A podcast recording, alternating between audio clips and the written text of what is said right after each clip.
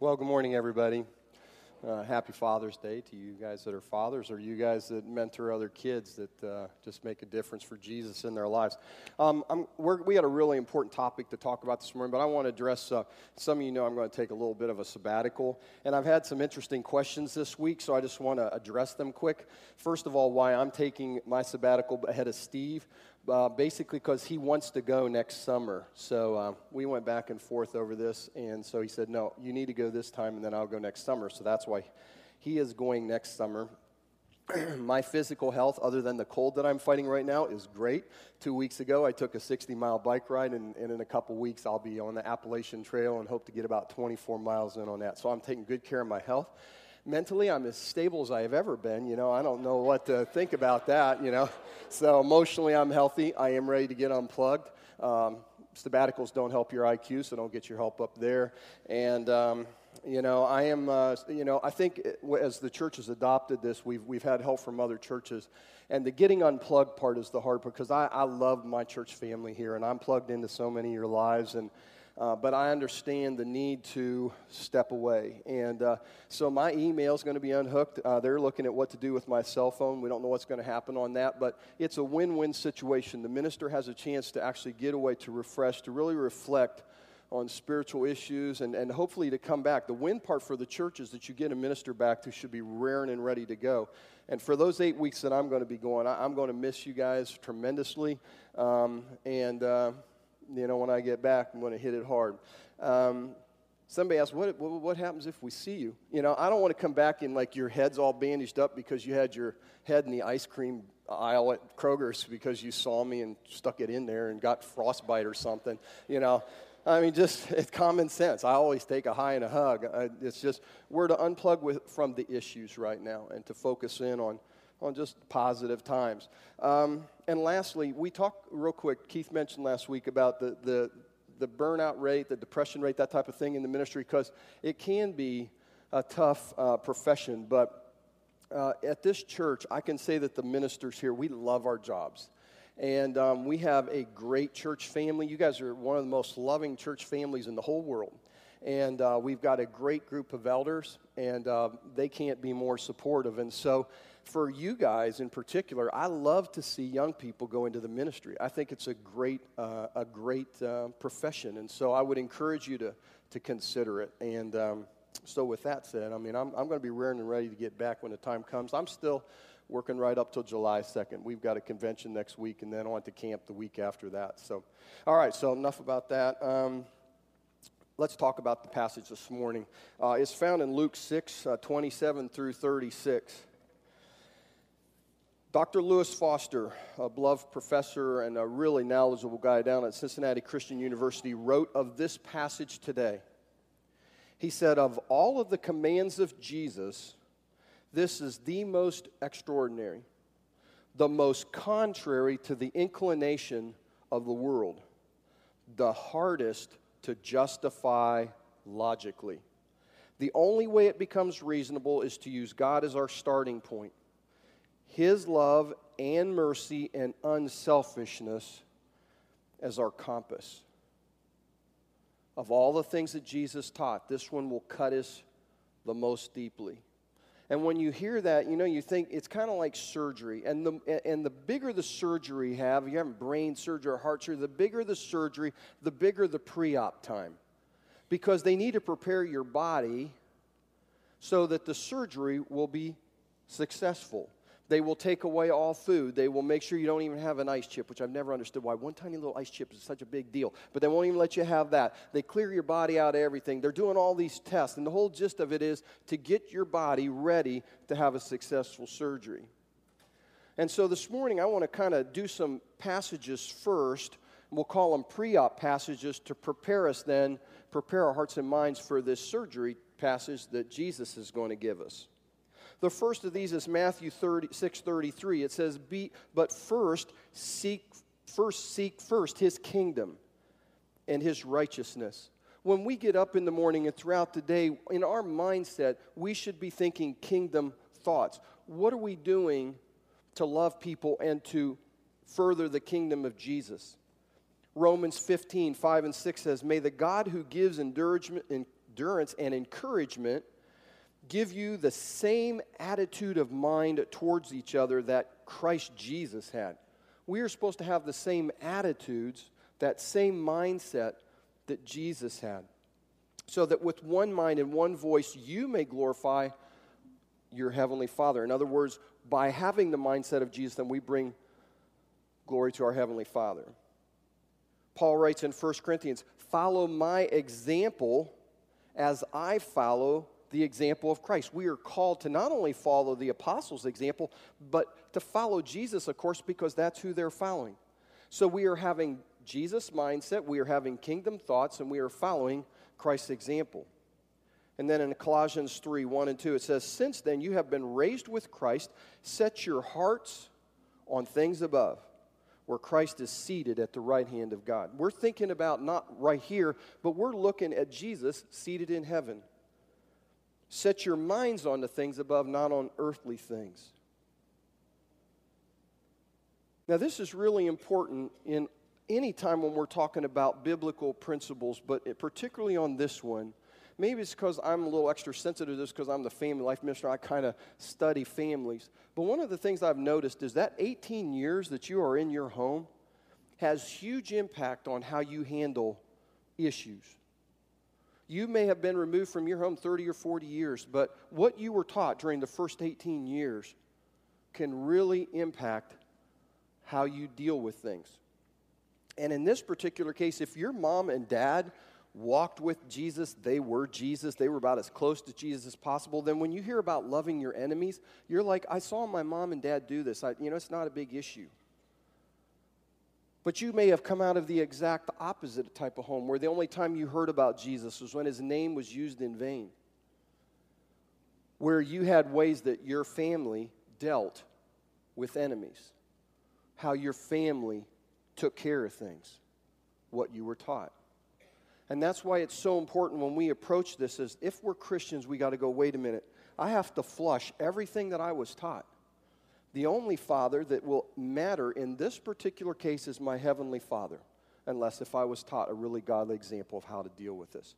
So we prepare our hearts and minds with this to walk into this passage. So let's get into it. Luke 6, 27 through 36. It's often titled in a lot of your Bibles as Love for Enemies. Verse 27 But to you who are listening, I say, Love your enemies, do good to those who hate you Bless those who curse you, pray for those who mistreat you. You know, there's a lot of persecution going on in the church right now, and it's starting to increase in the United States. It's going on all around the world. And um, we saw that definitely in Charleston this week. But this is something pe- Christians need to keep in mind. We need to expect hatred and persecution.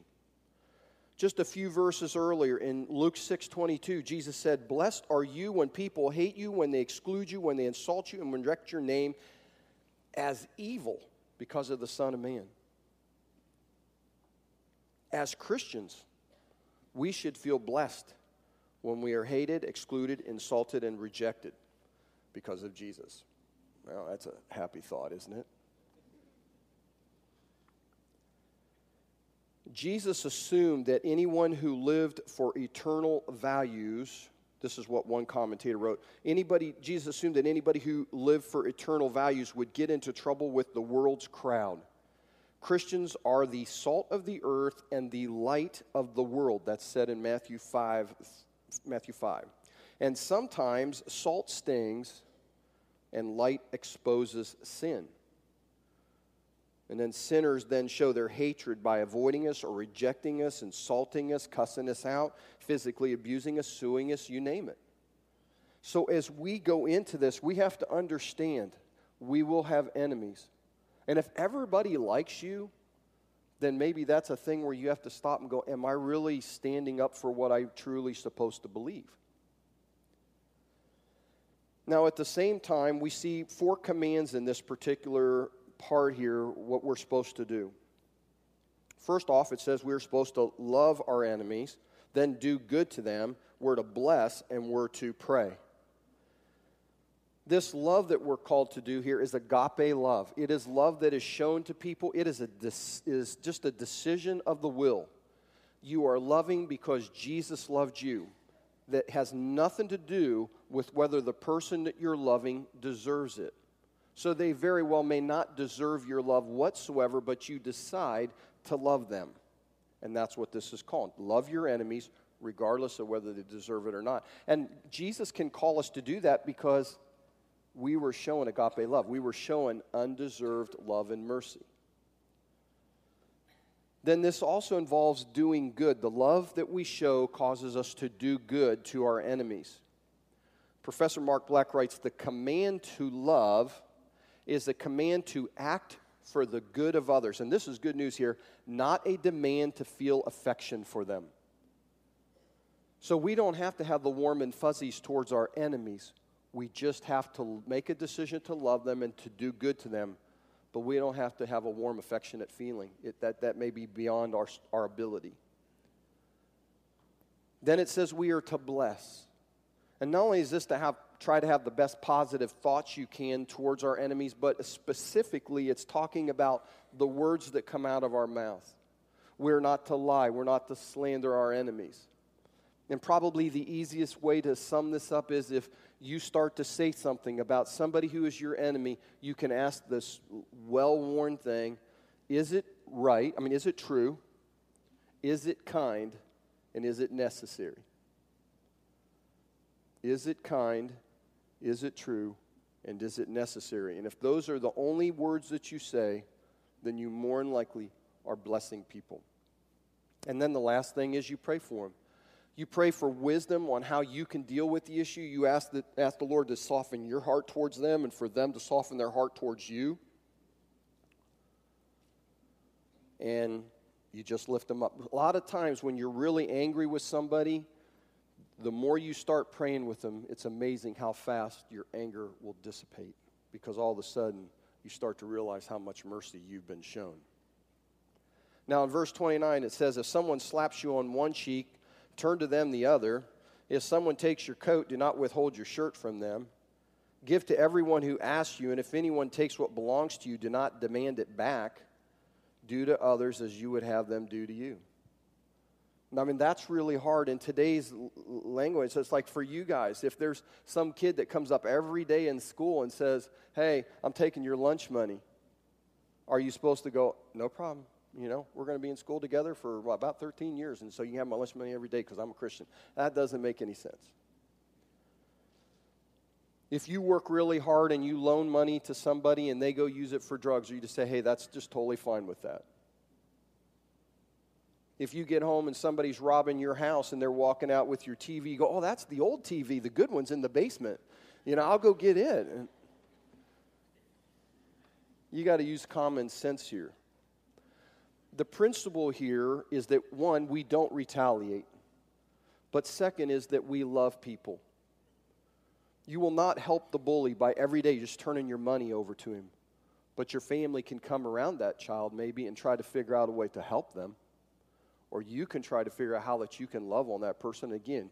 This is where you get into where you are praying about it and you are seeking mature, godly counsel.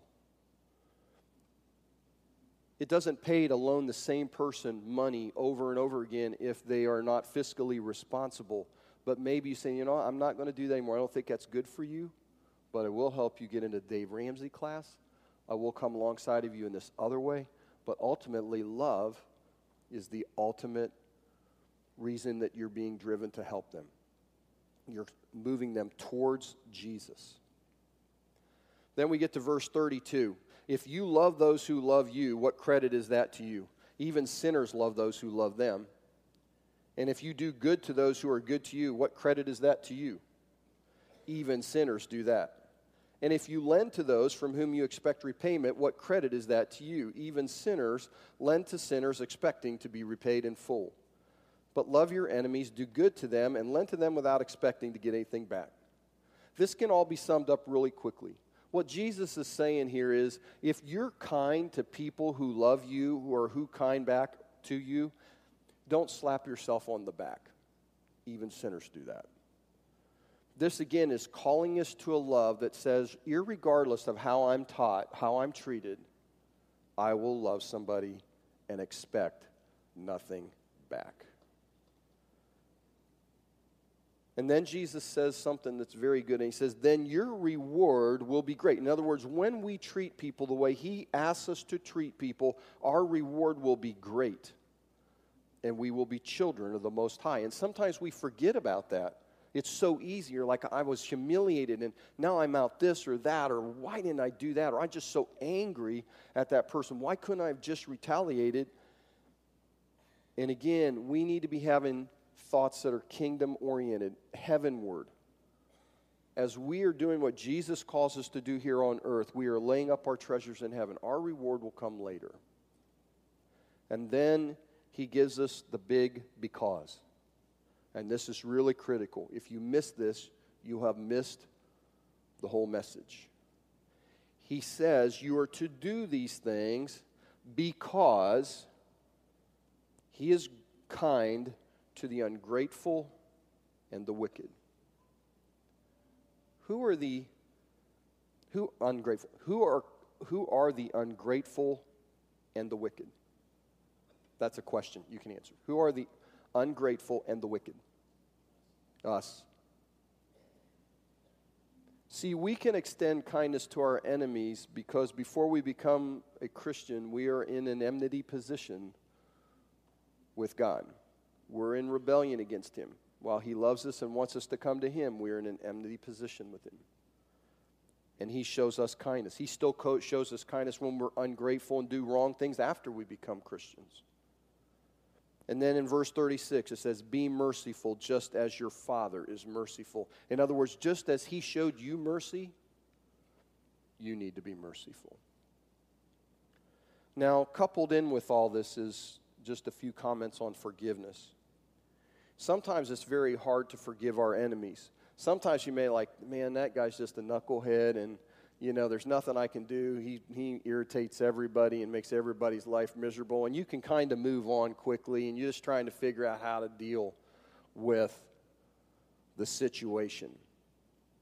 But then there are others I know in this room where you struggle deeply with the hurt that has been put on you by a parent or an aunt or uncle or a child, um, someone in your business dealings. Uh, the list can go on and on. And for that, forgiveness, if it's not dealt with, can lead to bitterness.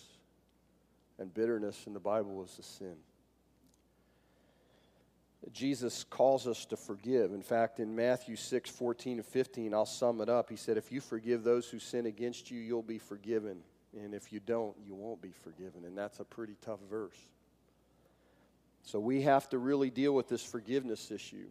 We have to understand what it is and what it isn't. Again, forgiveness is not saying, hey, what you did was okay.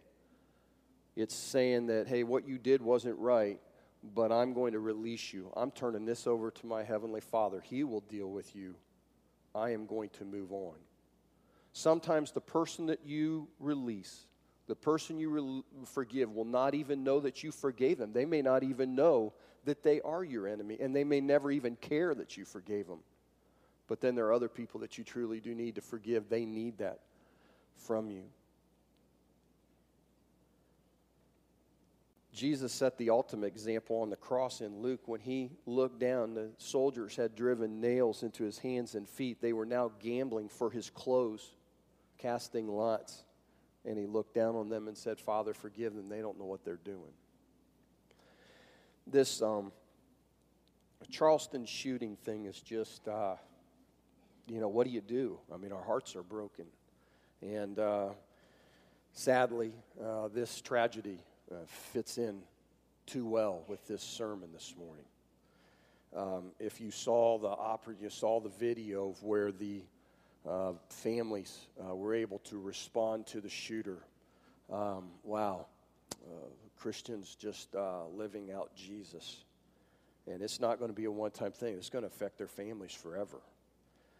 And out of all of them, uh, I think the one that stuck out to me was Nadine Collier. She is the daughter of Ethel Lance and she may have summed it up best. She said, I forgive you. You took something very precious away from me. I will never get to talk to her ever again. I will never be able to hold her again, but I forgive you and have mercy on you, and I have mercy on your soul. And she goes on to say, You hurt me. You hurt a lot of people. See, she's forgiving, but she's not letting him off the hook as far as saying what you did was okay.